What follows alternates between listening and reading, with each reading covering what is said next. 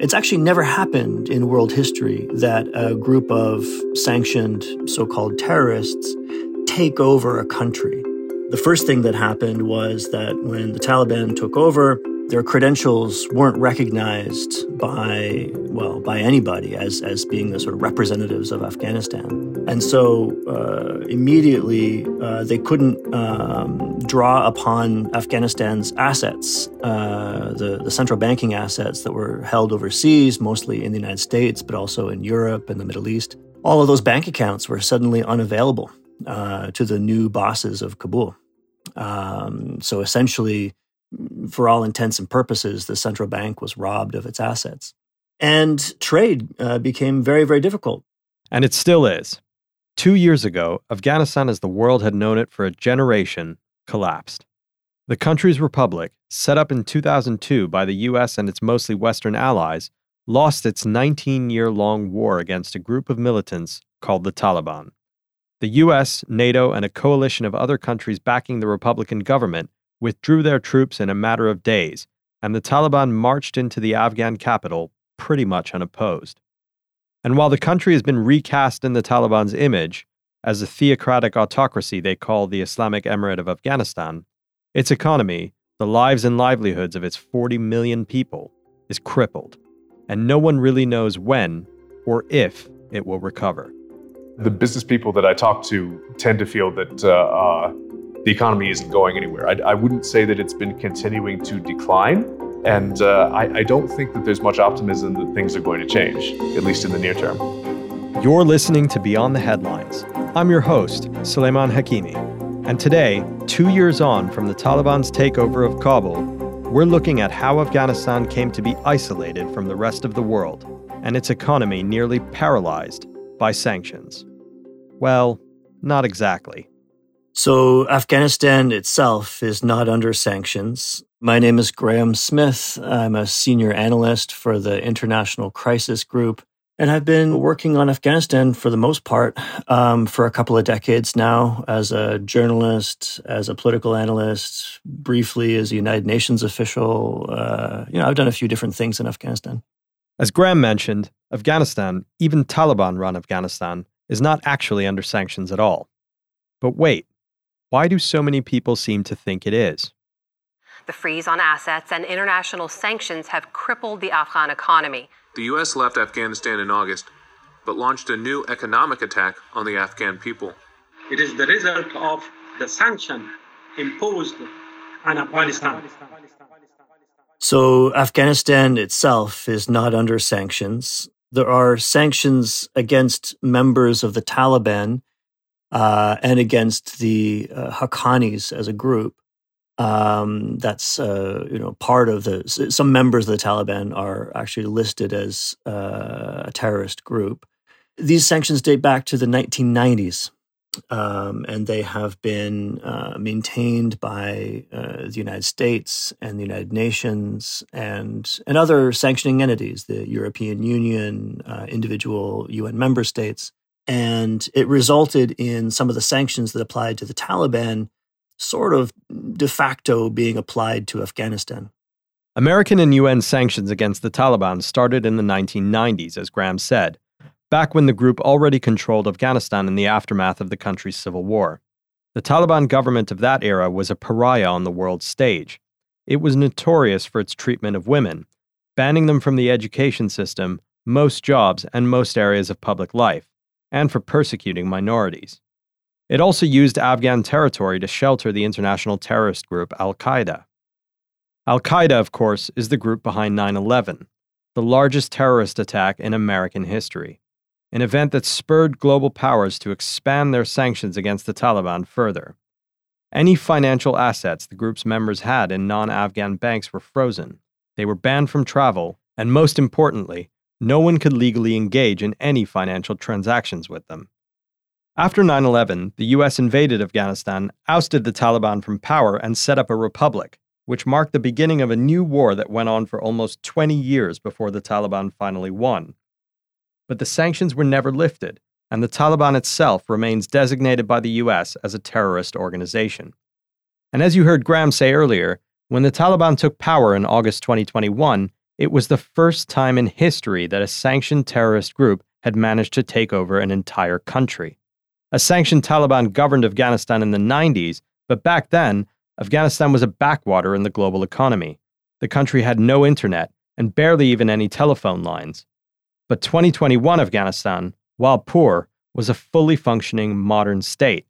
And when it fell under Taliban control, suddenly no one wanted anything to do with it. Back to Graeme.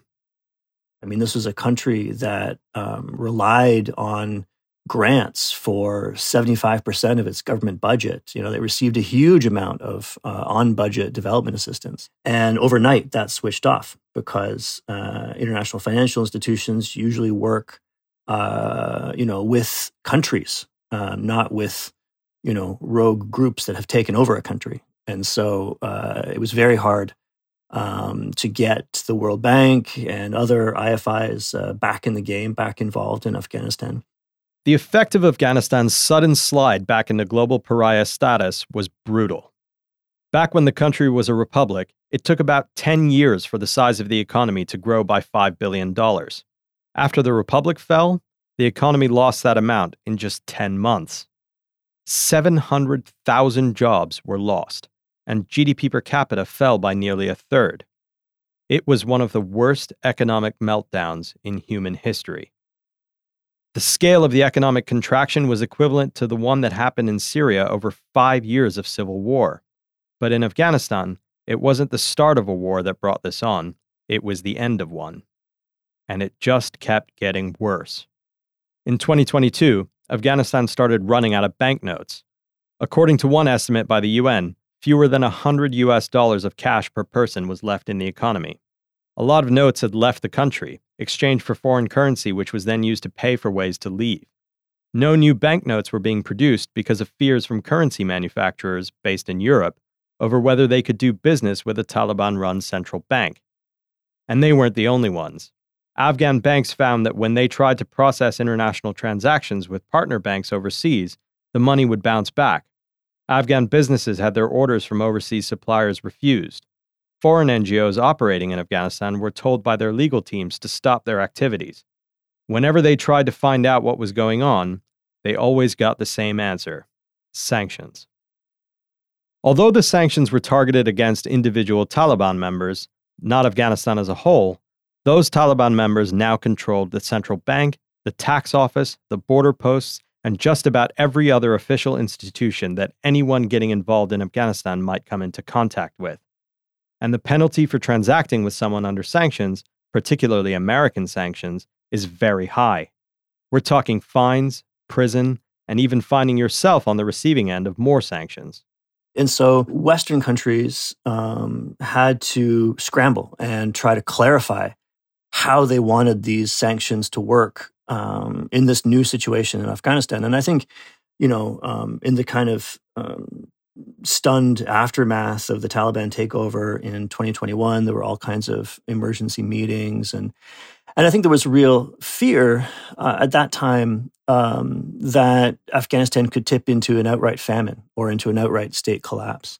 For Western countries and the UN, already dealing with a major crisis of refugees fleeing Afghanistan, this was a big problem to their credit, um, some people in the Biden administration in the United States, some people in you know amongst their allies in Europe and elsewhere, they uh, swallowed hard um, and uh, sort of took uh, a politically brave choice, which was to try to ease the effects of some of these sanctions. And so, in the United States, we got something called General License 20. General License 20 refers to a notice issued by the U.S. Treasury Department's Office of Foreign Assets Control on February 25, 2022. The actual text of GL20 is a little complicated, as these things usually are, but essentially it authorizes all transactions involving Afghanistan except those that personally profit a sanctioned member of the Taliban or involve a company at least 50% owned by a sanctioned member of the Taliban. In other words, Afghanistan was officially open for business, just as long as you weren't doing private business with a Taliban member or paying them a bribe the United States brought in the most sweeping exemptions to U.S. sanctions ever in world history. Um, and they essentially said, okay, here's how we want this to work. We want um, aid for the people of Afghanistan to continue to flow So, you know, if you're the World Food Program and you're handing out bags of food, we don't want that to be an illegal activity uh, in Afghanistan. Not only that, but we want uh, you to continue to be able to um, help Afghan ministries. So, for example, you know, if you want to give money uh, for schools, you know, if you want little girls to go to school and you want to pay for their textbooks, but you have to do that through the education ministry, which is a part of the government. So it's a part of the Taliban controlled state we want that to be okay as well. And then, you know, thirdly, I guess, you know, in terms of the broad categories, you know, the US government also said we don't want to restrict private business. This should have changed everything, but it didn't. The problem is that it just hasn't worked. The chilling effects of sanctions are still really holding back the economy of Afghanistan. The chilling effect is the idea that even when doing business in a country is perfectly legal, the fact that it is even associated with sanctions puts people off. To see how this works, experts point to two phenomena overcompliance and de risking. Overcompliance is when an actor just doesn't want the hassle of, uh, or, or, doesn't want the risk of, um, of dealing with anything that's even remotely close to, um, you know, a sanctioned uh, entity. So just to go back to my example, if I'm a part supplier um, for you know telecommunications technology sitting in Europe, you know my biggest customers are in America and maybe China. Who knows? Um, you know, eh, someone sends me an email from Afghanistan. Afghanistan has been in the news recently uh, as being a place that's been taken over by the Taliban. I have some vague idea in my head that the Taliban are bad people. I'm just not even going to answer the email because you know um, it's just I don't want to be anywhere near having an issue with compliance with uh, with U.S. law or with European uh, sanctions or anything like that. You know, so you you steer clear, and that's called uh, over compliance. And de-risking is is very similar. So, for example, if I am Citibank and I am uh, not just trying to comply with uh, the letter of US uh, sanctions. Of, of course, I'm trying to do that. I'm also trying to make sure that I'm running my very, very large uh, financial operations in a way that takes into account all kinds of political risk and reputational risk. And I've developed very, very, you know, complex ways of, of making those judgments, making those calculations. So that, um, you know, for example, I was sitting with a, a bank CEO in Kabul uh, last fall and he was really um, despairing because he said, "Look, Graeme, you know, we got these wonderful exemptions from sanctions from the U.S. government, General License 20, but you know, um, the main way that food comes into my country is wheat flour imports from Central Asia. That's the main thing that comes in that feeds the people, and uh, those transactions, he said, uh, are being handled uh, primarily by uh, currency smugglers right now. And I said, Well, isn't that expensive? And he said, Yes, it's expensive. He said, You know, I would rather those transactions be handled by my bank. He said, But the problem is that uh, you can't send a wire transfer very easily to, to Kazakhstan, where the suppliers are. And so he actually printed out a physical copy of General License 20. He got on a plane and went to meet with Central Asian bankers. And, you know, for a little while it worked. Actually, you know, he, he, he presented them with the American rules.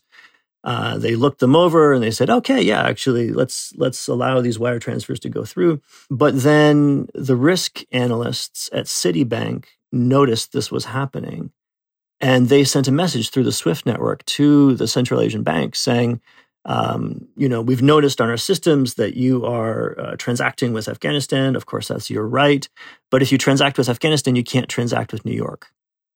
And so, of course, the, the Central Asian bankers, you know, chose to keep their access to the American market. Um, they didn't want to become sort of a victim of this uh, of this de-risking. It isn't worth the hassle. Um, there's just isn't, there isn't enough margin there. You know, that hurts the price of bread uh, and and makes it harder for Afghans to get food. Has the U.S. government gone to Citibank or any of the other big banks and told them to allow these transactions to happen? Yes. Um, in fact, at one point last year, um, the United States sent instructions to embassies uh, all around the region, um, asking diplomats to go out and have conversations with bankers and try to deconflict this. But ultimately, these are uh, commercial uh, decisions. And the reality is that, you know, bankers have to treat the United States, you know, in a realistic way. Maybe the Biden administration wants banking to happen with Afghanistan and wants Afghans to eat. Uh, maybe a Trump administration would come in and reverse those rules. You know, you, you have to play political risk, you know, safely if you're a, if you're a bank. You can't just um, you know, have someone from the State Department knock on your door and say, "Oh, well, then I guess everything is fine," because it's not fine. I mean, you you don't know how the operating environment is going to change. One man who definitely got the memo about General License 20 and doesn't seem too concerned with de-risking is American businessman Jeff Rigsby, who lives in Kabul. Um, I was here for about five years during the war, uh, doing various things. At first, uh, military contracting, uh, then later some jobs with uh, uh, projects funded by USAID, uh, the Asian Development Bank. Lived in the Northwest in Badghis province for about a year, working on the National Ring Road. I came back here in the summer of 2022, uh, a little bit before the one year anniversary of the Taliban takeover. At first, just to travel and see some provinces which had been off limits during the war, but also to see if there might be something that I could I could do here for the longer term. Uh, so at the moment, I've, I've, been working on a few different things. Um, some potential projects either in electric power or in mining, uh, although neither of those uh, is uh, is really taking shape yet. Jeff, how obvious is this chilling effect that Graeme is talking about in Afghanistan? Um, I would say it's it's a little bit difficult to to see it on the surface. Um, one thing that you want to keep in mind is that Afghanistan is a country where where uh, a lot of business owners uh, have traditionally relied on hawala. Hawala, which comes from the Arabic word for transfer, is a centuries old system for moving money without, well, actually moving any money. In the Hawala system, if I want to send you $100, I'll go to my local Hawala agent, called a Hawaladar, and give him the money plus a fee. I'll also tell both you and the Hawaladar a password that's needed for you to collect it. My Hawaladar will call a Hawaladar that he knows in your city and ask him to give you $100 on the condition that you give the correct password. Your Hawaladar will give you the $100 from his own account and make a note saying that my guy owes him the money. Besides that note, there is usually no other paper trail for the transaction and no ID or other documents required. This makes it a very popular method of transfer in poorer countries. And the debt between the Hawaladars is based on trust. My guy is expected to pay your guy the $100 at some later date, and if he doesn't, word will spread and no other Hawaladars will want to work with him. Now, Hawala has a lot of drawbacks. People are uh, sometimes uh, critical of it for being relatively expensive. Um, in Afghanistan, the situation is actually a little bit different because Hawala, although it does have uh, overhead costs associated with it, it can be significantly cheaper than using the formal banking system. But Hawala, while useful, is not available in most countries. For transfers to places like China or the West, you still need to use banks if you are, let's say, an Afghan business owner who wants to import a product, uh, let's say some sort of consumer goods from China, uh, and you have a bank account uh, at an Afghan bank, uh, let's say Azizi Bank, one of the private banks, uh, and you need to get dollars to pay your Chinese supplier for the products you're bringing in. Normally, Azizi Bank uh, will not have direct access to to any foreign banks to make that transaction uh, they would have relied up until the Taliban takeover. They would have relied on the central bank, on the Afghanistan Bank, to provide them with the dollars that they needed. Most of the private banks relied on the central bank to handle those types of currency transactions. But there's just one problem with that, and something we didn't mention earlier. Since it fell into Taliban hands in August 2021, Afghanistan's central bank has been, well, broke.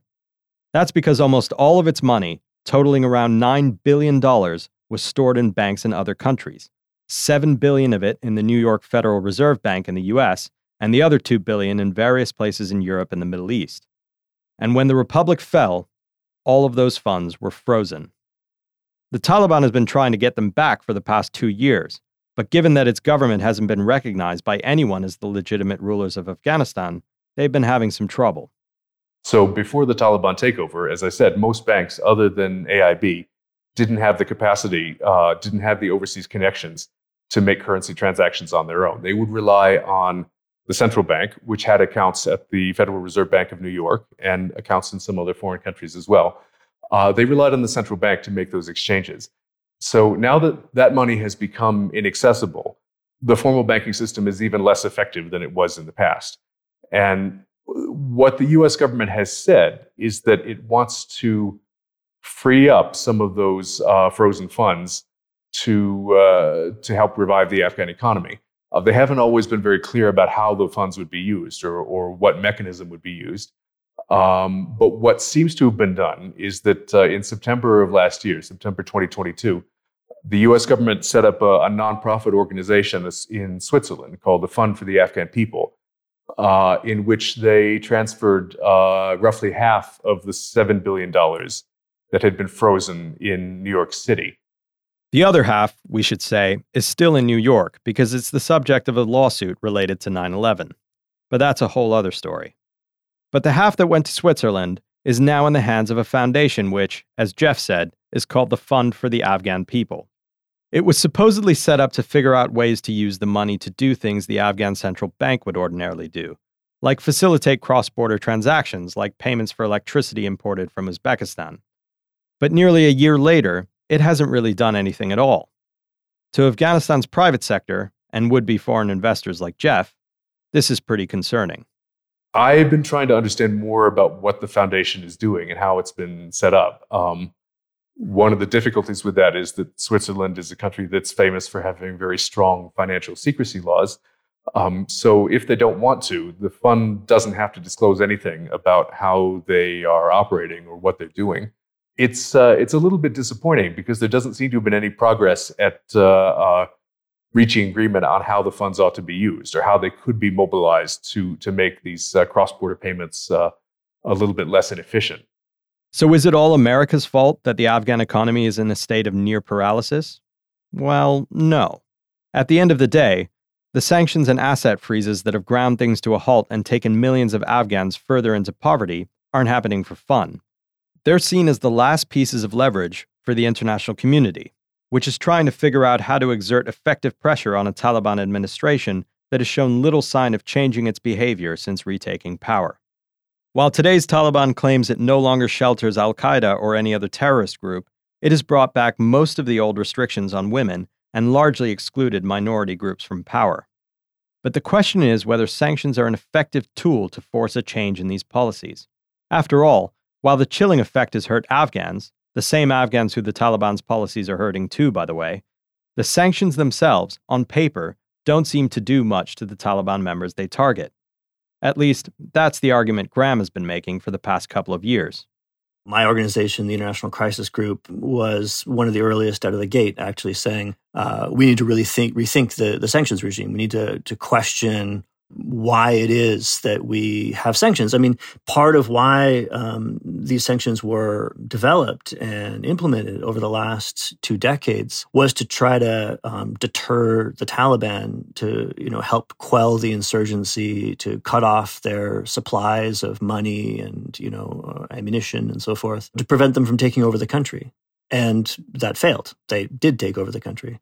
Um, and so, why do we have them now? You know, one of the ideas about uh, why you have these sanctions regimes is that they should be uh, coercive rather than punitive instruments. And what I mean by that is that you don't just sanction people because they're bad people. Can the Taliban be coerced? Do they really see the link between their actions and what's happening to their economy?